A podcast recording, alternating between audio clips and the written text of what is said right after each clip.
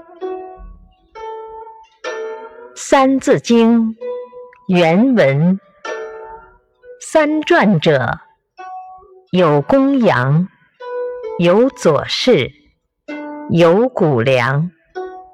解释：三传就是杨高所著的《公羊传》，左丘明所著的《左传》，和谷梁赤所著的《谷梁传》，它们都是解释春秋的书。启示：《春秋》是鲁国的史书，内容十分精彩，但文字记事都非常简洁，加之年代久远，所以必须详读三传，才能研读明白。